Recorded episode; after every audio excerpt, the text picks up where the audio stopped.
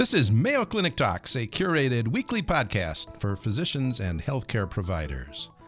I'm your host, Darryl Chutka, a general internist at Mayo Clinic in Rochester, Minnesota.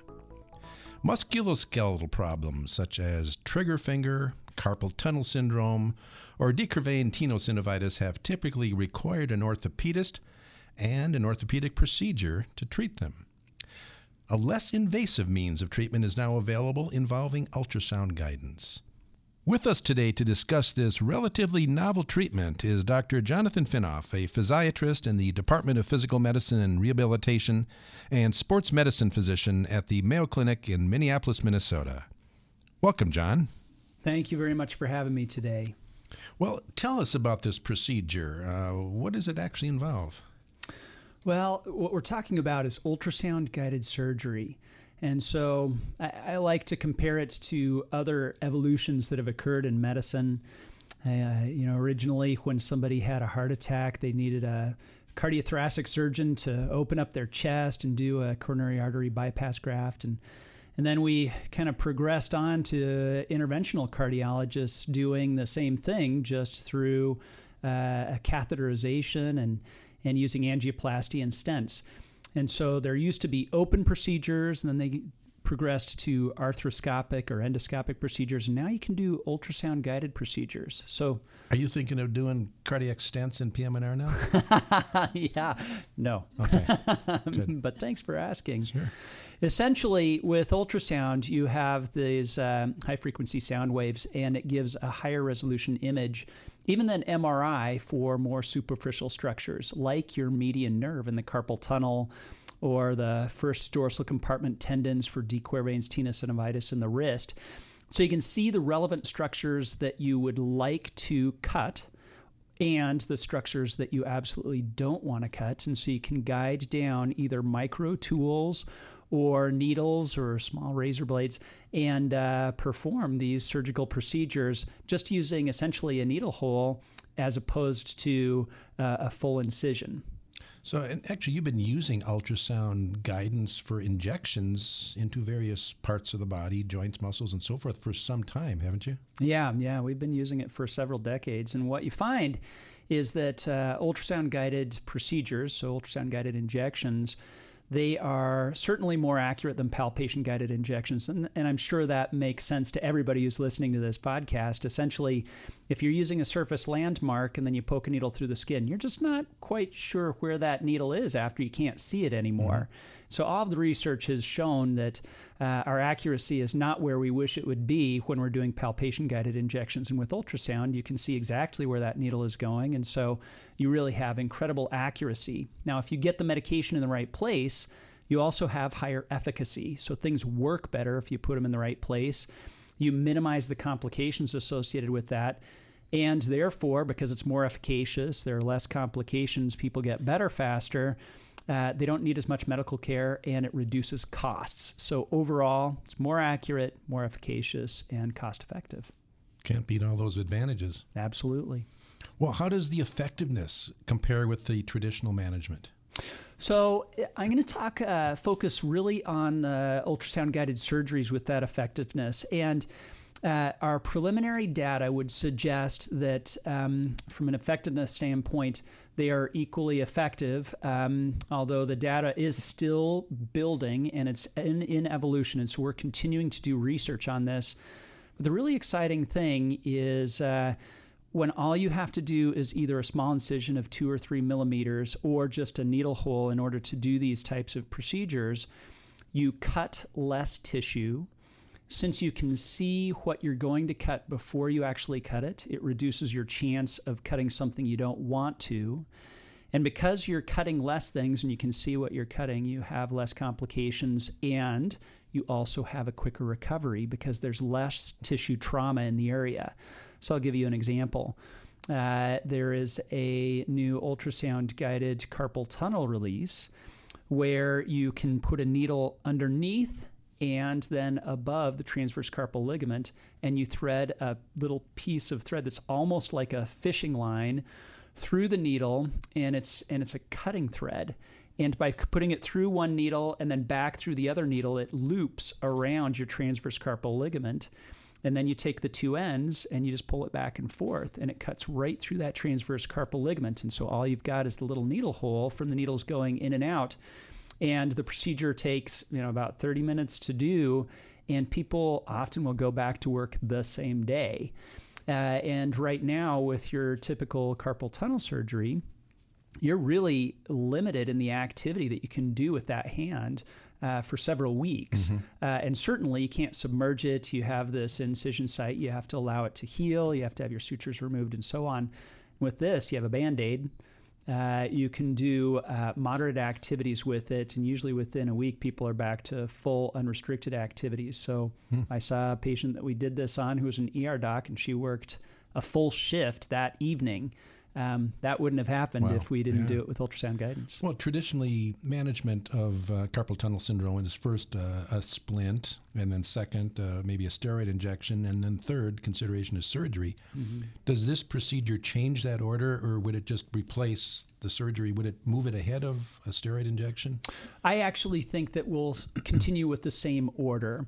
Um, you know, night splint for sure, potentially doing neural glide stretches in the area and stretching that transverse carpal ligament.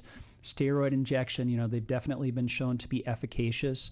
And only when somebody either has failed those or they have more advanced carpal tunnel syndrome, like it's moderate to severe in nature, would they start considering a surgical procedure.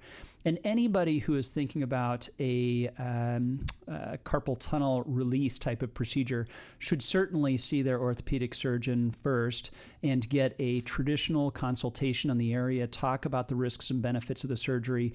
Uh, but then one other option is considering this ultrasound guided release. Mm-hmm. But I think that at this point, the ultrasound guided release, while super exciting, and I think it, uh, you know, we can talk about potentially the cost effectiveness, the cost savings to the healthcare system using it, and uh, the other benefits we discussed before. It is right now in that translational phase where we're doing this uh, but not on everybody who comes through the door. We have to make sure that they're an appropriate candidate. We can see all of the relevant structures and that they understand the risks and benefits of a new procedure. But very exciting research that we're mm-hmm. doing right now. Have insurance companies recognized the benefits of this? Well, you know, that's going to be very interesting. Right now, you just bill for a standard surgical procedure because it oh. is a standard surgical yeah. carpal tunnel release. But the difference is, and frankly, I think this is what will eventually really drive uh, patients into having this type of procedure more frequently is you're doing it typically in an outpatient setting. Sometimes you'll do it in an OR, but a lot of times these procedures are done in an outpatient setting. Mm-hmm. So you don't have a facility fee, you don't have an anesthesiologist, you're just using local anesthetic. Um, they don't have significant follow up visits because they don't have to have suture removals and all of these other uh, things. So the upfront cost is far less. The amount of time out of work is far less. So, from a workers' comp standpoint, they're not having to pay a salary while somebody's not productive. And so, ultimately, you're saving a huge amount of money in the healthcare system. And insurance companies, you know, they they are looking at how can we treat something in a safe and effective manner at the least cost to the healthcare system. And so I think that mm-hmm. uh, uh, ultra, I think that these procedures will eventually be where insurance er, insurance companies are directing their patients. Sure, I would think so. Well, you've given me a list of uh, of uh, conditions where this treatment is useful. Let's talk about another one: De Quervain's tenosynovitis. Most of us have seen that, but it's maybe a little bit unusual. Describe the condition and then how you use your ultrasound guided treatment. Yeah, so De Quervain's tenosynovitis is uh, inflammation around the tendons, kind of at the base of the thumb. And so, some people that commonly get this, new mothers who or fathers with a child at home, and they're constantly lifting the baby, so their thumbs are pointed up and they're doing a radial deviation consistently with their wrists, and they get this tendonitis right there at the base of the thumb. Uh, other people that get it, people who swing hammers, um, uh, anything where you're doing repetitive lifting types of activities can get this.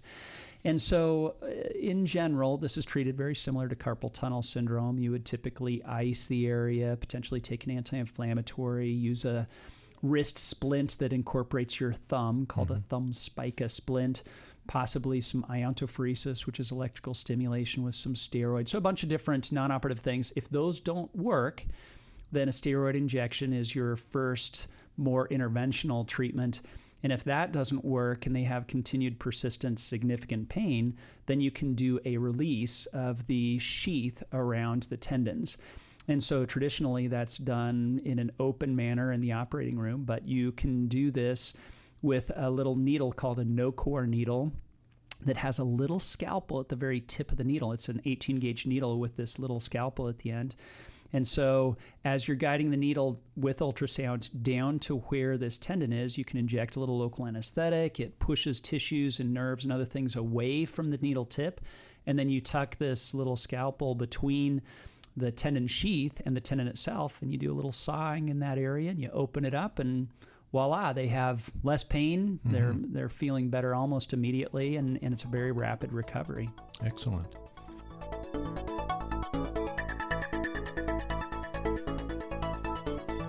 Wish you knew more about providing health care to transgender and intersex patients? Not sure what the evidence based best practices are? Attend live or follow the live stream online course September 26th through the 28th from anywhere in the world to Mayo Clinic's principles in the care of transgender and intersex patients. You'll learn the latest in medical, surgical, psychosocial, legal, and ethical issues from experts who provide care for this emerging patient population.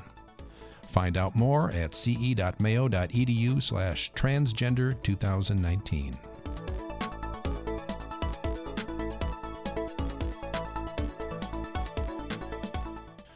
Trigger finger, something that's pretty common. I probably see it at least uh, once or twice a month. How can this procedure be used for management of that? Yeah. So trigger finger, uh, those of you who have seen patients with this, it's it, absolutely it, when people come in, they describe it as a trigger finger. They wake up and their hands in a fist and they try to straighten out their fingers and one finger is stuck and they have to pop it out. And after they move around for a while, usually it works itself out a little bit, but it hurts. Uh, and as it gets worse, it can happen all day long and it can actually get pretty stuck in that position where you just can't straighten it out. And one of the more common treatments is a cortisone type of injection into that area, trying to reduce the swelling of the pulley system around the base of your finger where you're getting this triggering. Uh, if that is not effective or a trigger sp- uh, finger splint is not effective, then you can do a number of different procedures in this area. You can loop the thread around it and cut the little pulley in that area. You can use the no core needle with the scalpel at the end of the needle and cut that A1 pulley. Or another procedure is taking an 18 gauge spinal needle and the uh, stylet that is inside of the 18 gauge needle. Normally, the bevel of the stylet faces the same direction as the needle tip. And if you rotate the stylet 180 degrees, it creates a V shaped cutting tip. So you can guide an 18 gauge needle right down to this A1 pulley, flip the stylet in that 18 gauge needle, and now you've got this little cutting blade at the end, and you advance it across the A1 pulley and it cuts it. And again, I had an orthopedic surgeon that came in and said, oh, I've got to operate this afternoon, but I've got this trigger finger and it's driving me crazy. Can you release it? We released it. They hmm. went and operated that afternoon, no problem. So, you know, game changer. Yeah, pretty amazing. How about adductor tendinopathy? I don't see that often. I may have seen it a few times, but uh, tell us a little bit about that condition. Yeah, there are so many interesting conditions, and I, I mean, I feel like this every day. Uh, I I may not have seen it, but it probably has seen me. Right, so the more things that we too. hear right. about, the more uh, we find that holy cow, these things are coming into my office. So adductor tendinopathy is one of the common causes of groin pain in athletes, such as soccer players or in Minnesota or hockey players, people who are doing repetitive adduction with their thigh. And so the adductors they come up and they attach right on your pubic tubercle, which is right in the groin region and it's really common to get a chronic tendonitis in that area or tendinopathy where you start getting these degenerative changes, and then it just becomes recalcitrant to standard treatments. And so, one of the things that can be done is a release. So, you have a bunch of different adductor muscles and tendons in that area, and you can release just the superficial aspect of the adductor longus tendon, and it reduces all of the tension on that spot that causes so much pain and disability in these patients. And uh, again, this looped thread, we, and this is sort of how we've been doing it at Mayo Clinic when we develop these procedures. We look at a common surg- we look at a common problem that has a common surgery for it, and we see whether we can adapt it to ultrasound guidance. Then we take it to the cadaver lab and we try it out and do feasibility studies. Can we do it? Uh, and does it appear to be safe? And are we cutting the things that we anticipate? And then we do a gradual translation into clinical practice where, in somebody who has a very specific indication, we can see all of the appropriate structures. We do a trial of that procedure. We see if that works well, and then we do a larger expanded case series of studies, and then we do a case control study comparing it to standard surgical procedures, looking at cost effectiveness, um, complication rate, how fast people recover, and then whether they whether this is a sustained benefit or whether it uh, comes back in the future. And so the adductor release is one of those ones that we're in that translational phase in the initial patients that we've done this on. It's been amazing. Hmm. Finally, a condition I have not heard of, and again, it may have seen me, but I don't recognize it chronic exertional compartment syndrome. Tell us about that. Yeah, so this is this is a great one because it it absolutely is one of those ones that sees primary care physicians frequently. I mean, if if I was in a room and I had a bunch of primary care physicians in front of me and I said, "How many of you have seen shin splints in the last year?" I'll bet the vast majority of people would raise their hands. The funny thing is, is that shin splints is a uh, global term for pain in the legs, and one of the more common causes of leg pain is chronic exertional compartment syndrome. And what this is, is as you exercise and you shunt blood into a muscle, that muscle will swell. So it gets pumped up. And uh, so the muscles in different compartments in your leg, as they swell, they can start having an increase in their pressure and it hurts. And uh, it essentially shuts people down. And if it if it swells enough, it actually starts causing neurologic symptoms. So they get numbness, tingling, and weakness. So as they're running, they get this pain and then they get a floppy foot from a foot drop and then they stop running and just sit down for a little bit and the pain goes away. Mm-hmm. So when they come in to see the doctor, they're like, oh, I have shin pain. The doctor examines them and they don't really hurt. And you're like, well, I assume it must be the shin splints. But it's very likely this chronic exertional compartment syndrome. The traditional treatment for this is a fasciotomy. And as all of you know, a fasciotomy is a, you know, top to bottom cut, right. a big scar, and uh, takes a long time to recover from. And actually, in some of the compartments in the leg, has a 15% complication rate. So really, you know, a lot of morbidity associated with this procedure. Mm-hmm. And we've developed a procedure where we do a three millimeter incision. We put in a little meniscotome, which has a V shaped cutting tip right through the skin guide it down to the fascia, and then just like cutting wrapping paper with scissors, you slide it down the fascia and it cuts the fascia from top to bottom. You slide it out, you put a little skin glue on that area, some compression on the region, and the person walks out of the room. They're able to go to school the next hmm. day. Uh, and they're running usually within the next week and normally back to full activities in about two weeks, as opposed to taking eight to 12 weeks to get back to normal activity. So, you know, in your young, active population, a fasciotomy is a big deal. Sure. And this is, yeah. again, a game changer for those patients. Pretty dramatic. Are you teaching others these procedures? Are you having courses in these techniques? You know, right now we're so much in the early phases and this translational phase of develop of translating it into clinical practice that the majority of what we're doing is prospective studies mm-hmm. uh, on our patients in determining is the efficacy better? Is the safety profile better? Are we having higher patient satisfaction rates? Does it save money? And we want to have solid evidence on all of those factors before we start uh, teaching this and and uh, making it more of a, a global um, ac- uh, accessible procedure mm-hmm. to patients. So right now these are really just available here and and on a case by case basis. Right. Well, how do you summarize what we've just talked about the usefulness, the benefits of the ultrasound guided surgical procedure? So, I, in my opinion, and I may be a little bit biased because this is my area of research, but I think this is a game changer in medicine.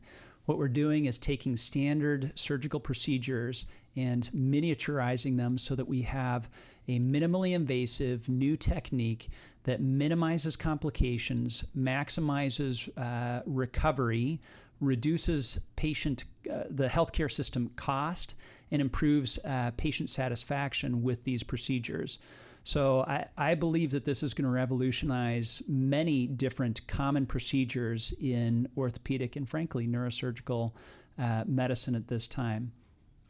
We've been discussing ultrasound guided surgical procedures for common orthopedic conditions with Dr. Jonathan Finoff, a physiatrist in the Department of Physical Medicine and Rehabilitation at the Mayo Clinic. John, I'm going to bring you back when I hear you're starting to do stents in cardiac patients. Thank you so much for sharing your information with us. Absolutely. It was a pleasure. You can now listen to over 100 different medical topics developed for primary care providers on Mayo Clinic Talks podcasts. Find them at ce.mayo.edu or your favorite podcasting app. If you've enjoyed Mayo Clinic Talks podcasts, please subscribe. Stay healthy and see you next week